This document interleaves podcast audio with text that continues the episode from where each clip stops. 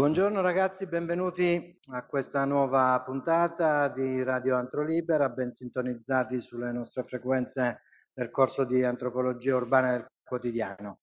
Tratteremo oggi di due saperi. Parliamo sempre, partiamo sempre da uno dei riferimenti che insomma ci accompagna un po' in, questa, in questo corso, che è l'analisi di Michel Foucault, che nella sua microfisica dei, dei poteri, del potere e, e delle forme dei saperi e dei poteri, davvero fa un lavoro imponente, grande, enorme, di un grande contributo intellettuale sui temi eh, più svariati, quelli della vita individuale, dove per esempio nelle, nelle parole e le cose analizza proprio quel passaggio della, dalla società medievale all'età dei lumi, quindi di, di una scienza che ehm, diciamo, abolisce quel collegamento simbolico con, con, le cose e ne attua uno invece di, di tipo segnico dove eh, le cose sembrano in qualche modo poi scollegarsi dalle, dalle parole. E, ehm, però poi eh, lui è uno che passa attraverso la storia della follia la, in sorvegliare e punire per esempio sul tema delle, del carcere e anche di, sui temi della nascita della clinica. Diciamo analizza tutte le strutture importanti della, della società, no? costitutive della società e di come l'irrigimentazione dei corpi avviene nella, nel passaggio diciamo, alla società dai lumi alla società moderna. È importante partire da, dalle due parole, cioè cosa rappresenta il simbolo e cosa rappresenta il segno e diciamo partendo sempre dalla, dall'etimo, dal significato di queste due parole che sottendono in qualche modo due, due mondi differenti. Il simbolo, diciamo, secondo la definizione mh, enciclopedica dell'enciclopedia del vocabolario, è una cosa che in qualche modo ne rappresenta un'altra, ma ad essa resta legata in qualche modo da un nesso naturale e concreto, costitutivo. Mentre diciamo il segno, secondo la definizione, quello che è il padre della eh, linguistica moderna, Ferdinand Saussure, è l'unione tra il significato e il significante, dove diciamo, il significato è il concetto e il significante è l'immagine acustica.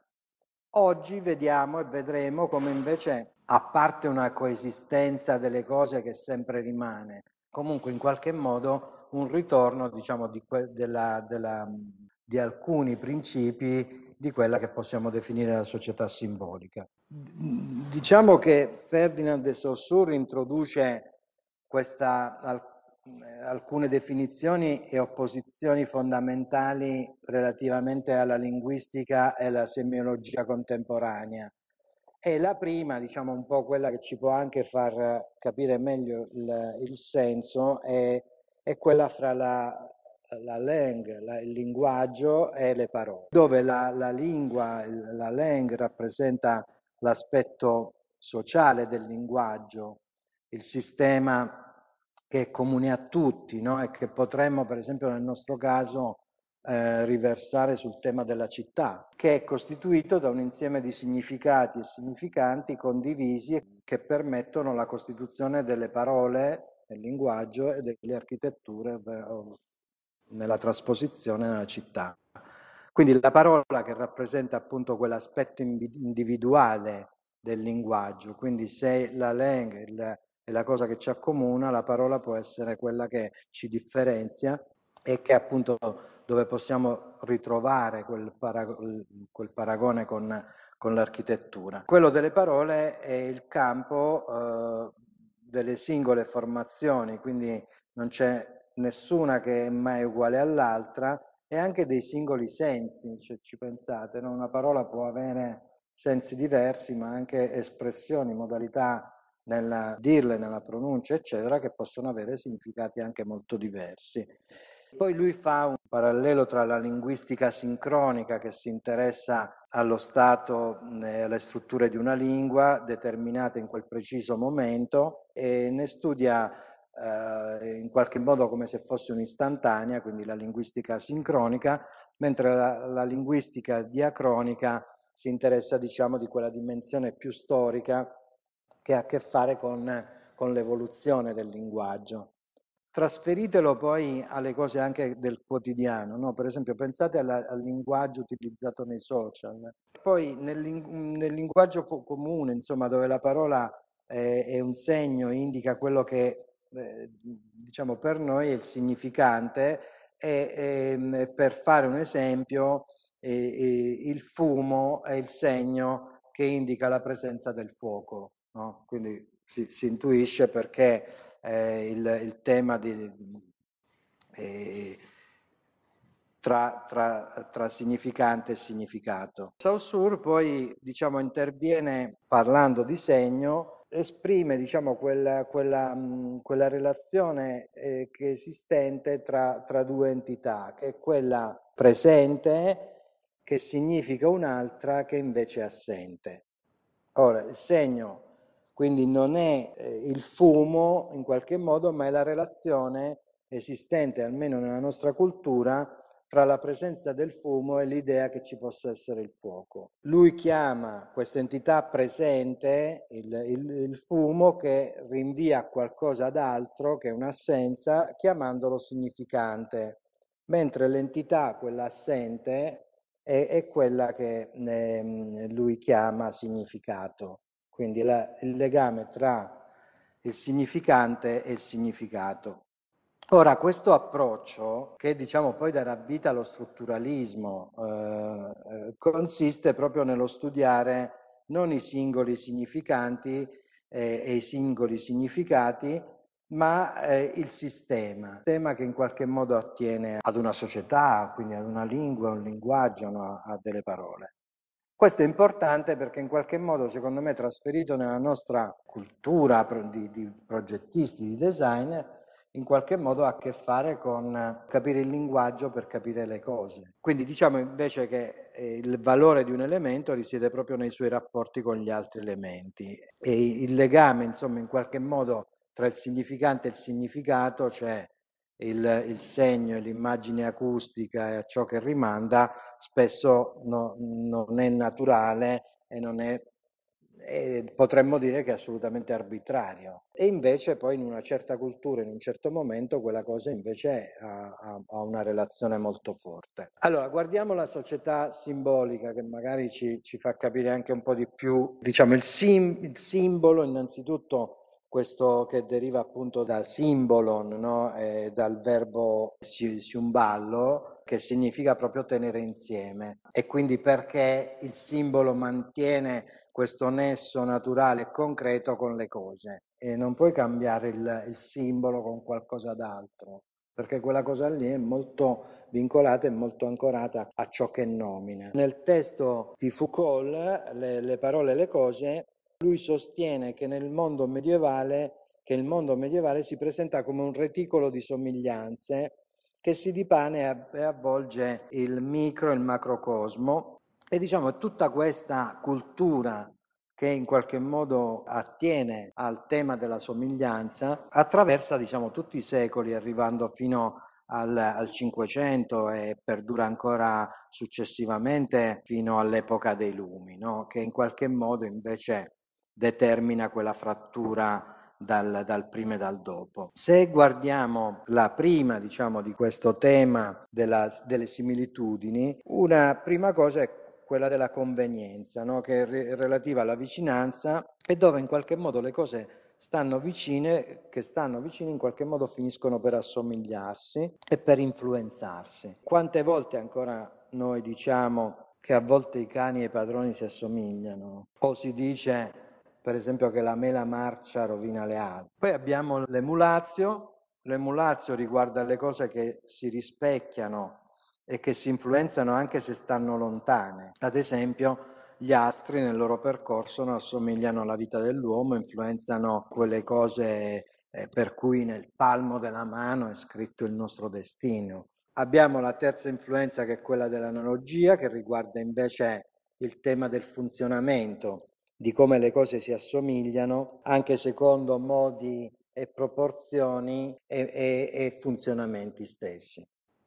E per esempio, tante volte si dice che una crisi epilettica assomiglia a un temporale, un evento eh, tempestoso e sconvolgente che causa quella temporanea perdita di coscienza per chi ha la crisi e dalla quale si esce in modo progressivo per ristabilire poi uno stato di quiete che è simile proprio a quella calma dopo la tempesta. Infine la, la simpatia e l'antipatia che è una coppia che si stabilisce tra le cose e le cose si piacciono e si attraggono, quelle che stanno invece antipatiche si respingono. Quante volte senza conoscere abbiamo delle repulsioni. Queste due forze comunque in qualche modo costituiscono quell'equilibrio vitale, poiché la sola simpatia, quindi l'attrazione determinerebbe un'omologazione totale, mentre la, l'antipatia, ossia la forza che respinge, preserva in qualche modo la singolarità delle, delle cose. Eh, queste forme di sapere e potere appartengono diciamo, a un linguaggio che in qualche modo per noi sembra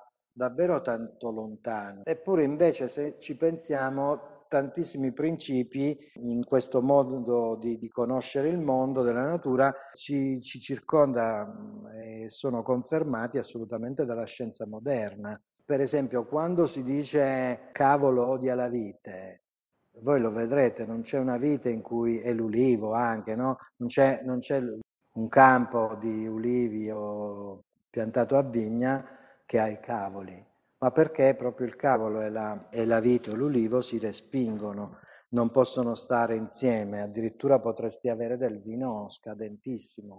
Ecco, diciamo che in questo mondo simbolico vige quello straordinario e per noi anche molto stravagante principio della similitudine eh, che comporta questi quattro diversi modi di somigliarsi di tutte le cose della natura che agiscono l'una sull'altra per vicinanza, per come si rispecchiano, per il funzionamento, per questa simpatia e antipatia che provano. E diciamo che ci prospettano un mondo che va dal, dal micro al macrocosmo e che funziona insomma in qualche modo in questo gioco di specchi come se fosse un unicum di reciproche influenze. In medicina i principi attivi si ricavano per esempio per somiglianza, secondo la regola ancora oggi che vige per esempio nella medicina omeopatica, dove il simile guarisce il simile e la causa assomiglia all'effetto. Quindi la, la domanda è in che cosa consiste diciamo, il sapere di una società simbolica e qual è in qualche modo il compito dello scienziato nella,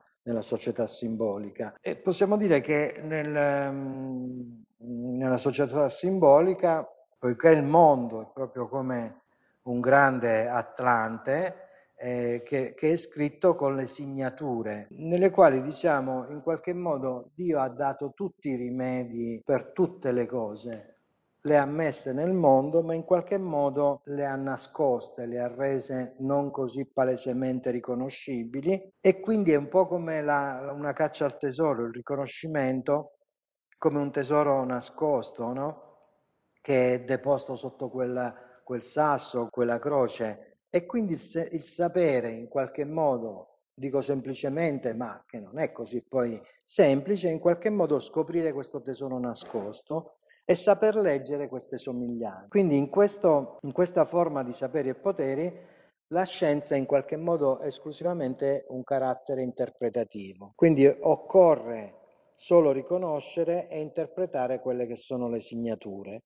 Potremmo chiederci, diciamo, il linguaggio in questa, in questa società delle similitudini quale, quale, posto occupa. Foucault se lo chiede per primo ed è diciamo anche un po' una domanda complicata perché per esempio in qualche modo la formula magica o no, quella, quella, cosa di, for, di, formulare delle parole o delle, di un insieme di parole che in qualche modo hanno a che fare col magico, diciamo che eh, innescano dei processi di, di influenza di, di, capacità di influenzare la materia. Va bene, però anche fino al Cinquecento il linguaggio non era ancora del tutto simbolico, in que- quindi in qualche modo anche ampiamente convenzionale e diversificato. Comunque diciamo che Foucault risponde a questo interrogativo dicendo che il linguaggio è certamente di tipo arbitrario, eh, ma eh, nella sua natura originaria in qualche modo aveva una trasparenza e diciamo era simile alle cose nominate. Quindi in qualche modo quella capacità che è stata data da Dio in qualche modo di nominare no, le cose eh, eh, ha finito diciamo, con, con quello che potremmo definire la confusione della Torre di Babele, in cui le lingue si sono diversificate e in qualche modo forse solo il linguaggio, la lingua ebraica ha mantenuto la connessione con delle parole, la somiglianza delle parole con le cose. La società del segno. Abbiamo visto la società simbolica che tiene insieme parole alle cose. Diciamo che possiamo farla nascere nel Seicento, diciamo con quella eh, emblematica figura di Cartesio, che in qualche modo, secondo Foucault, eh, decreta la definitiva separazione tra il nesso del nesso delle parole con le cose. La scienza cartesiana, il, l'epoca dei lumi, in qualche modo rappresenta questa separazione. Poi le cose non sono mai così nette, eh? lo, lo, lo, ripeto all'infinito perché le, la, la, storia si contamina delle cose, come abbiamo fatto l'esempio di Newton.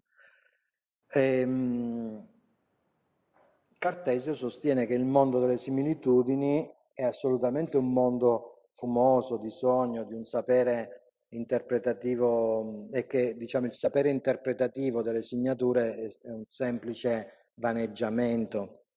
Le cose non si somigliano ma devono essere analizzate per identità o differenza e quindi la, la, la famosa no, uh, equazione se A è uguale B e B è uguale C allora A è uguale C il modo di conoscere non è la ricerca delle similitudini, ma è la ricerca, diciamo, di quell'ordine e misura eh, dell'uguaglianza e della differenza. Non c'è vera conoscenza, questo scrive Cartesio, che mediante l'atto singolare di un'intelligenza pura e attenta e mediante la deduzione la quale connette le une alle altre evidenze. Quindi la scienza è evidenza e anche rip- riproducibilità no, della, eh, la, la, vera conoscenza quindi è lucida esattezza e non un'oscura interpretazione di segni e diciamo in questa forma di sapere poteri la scienza ha questo carattere invece quindi deduttivo. Da questo momento in poi possiamo dire che avviene quella separazione proprio tra la mente, il corpo e la natura e sarà una distanza in qualche modo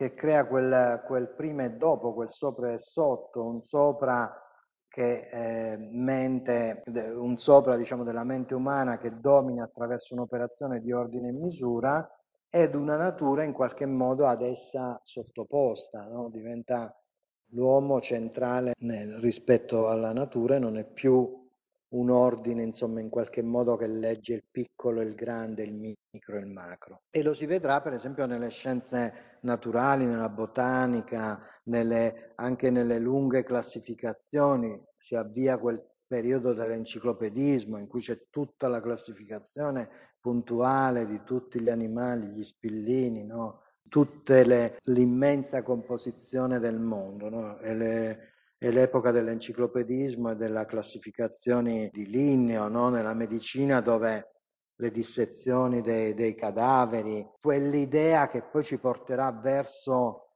ehm, la prima rivoluzione industriale no? del corpo macchina e poi vedremo la casa macchina, l'unità d'abitazione, una casa macchina.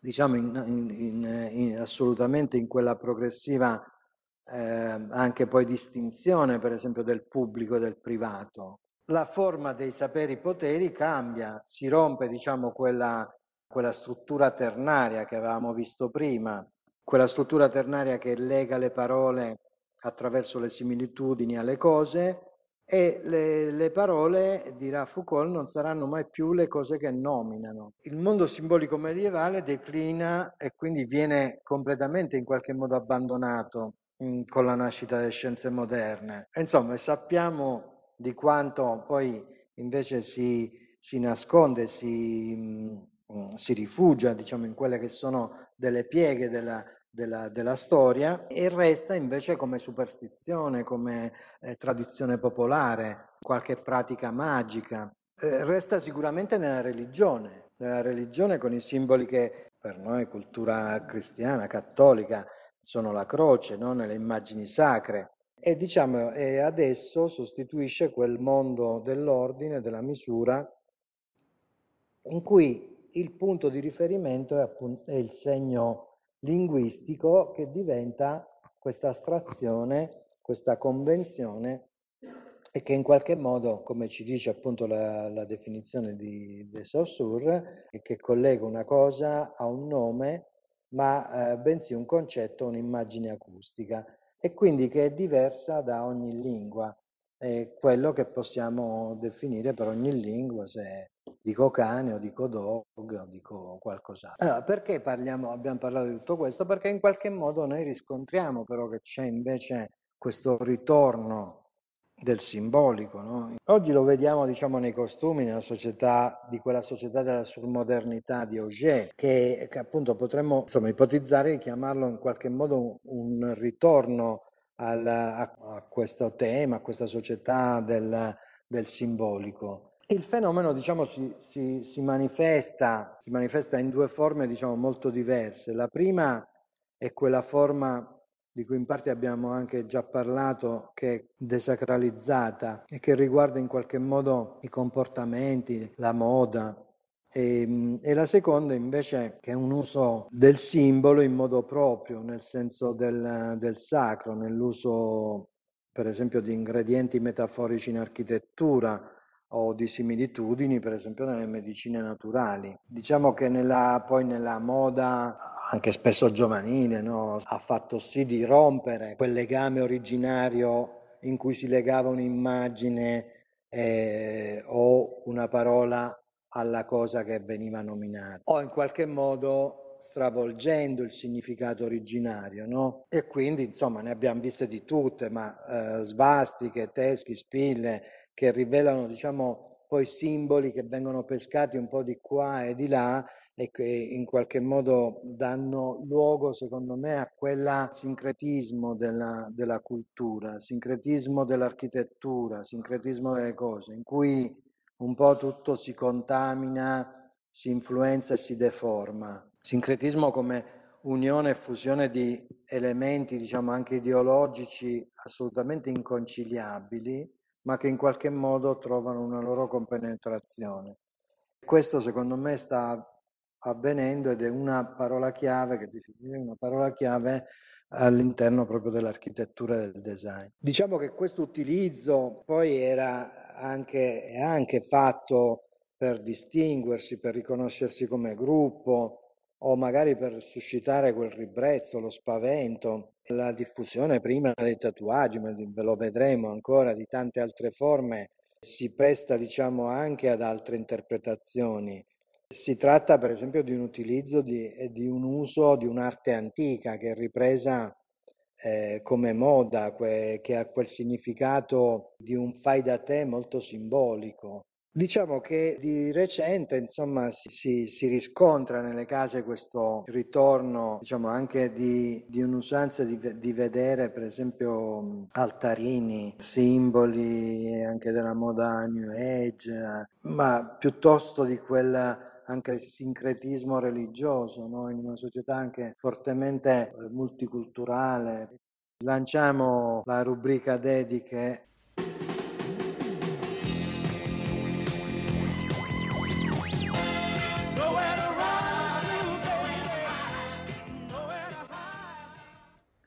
Benvenuti nella rubrica Dediche di Radio Antro Libera, la prima radio che ti puoi cucinare come vuoi in diretta, in differita, con le slide e anche in podcast. L'unica radio che ti farà fare un esame e ti accompagnerà fino alla laurea. La rubrica dediche è fatta da voi e dedicata a voi. Alla tipica Laura, alla fiera necessità di cercare sempre di più, senza mai fermarsi o accontentarsi tra il Politecnico e il mondo a creare forme di esperienze. A Clara, ad una storia di casa e famiglia come un fortunato trampolino verso nuovi mondi. Alle connessioni e contaminazioni di Martina, sola o in compagnia, per trovare le cose veramente importanti della vita. A Clara, ai sintomi da sindrome del martire, alle aspirazioni in pausa e a un letto a Bovisa per il corpo e per la mente. Alla nomade digitale Nura, alla sua nuovissima Zelanda di copertine tutte da disegnare, in una tiny house sempre in movimento per non restare mai prigioniera della fissità. A Levi, nel mondo liminale tra l'astratto e il concreto, solo con gli altri, al suo grido di ricerca, da una camera di un vecchio palazzo, per un rinnovato amore per questa professione. A Giulia, seduta sul bilico del mondo, con un cappuccino e una brioche, offerta da un sorriso, elegantemente vestita del suo caos e senza le paure di parlare. A Jacopo e alle sue esse, di un sereno single spensierato con se stesso, senza la sensazione e la svogliatezza di uno sguardo spoglio di senso.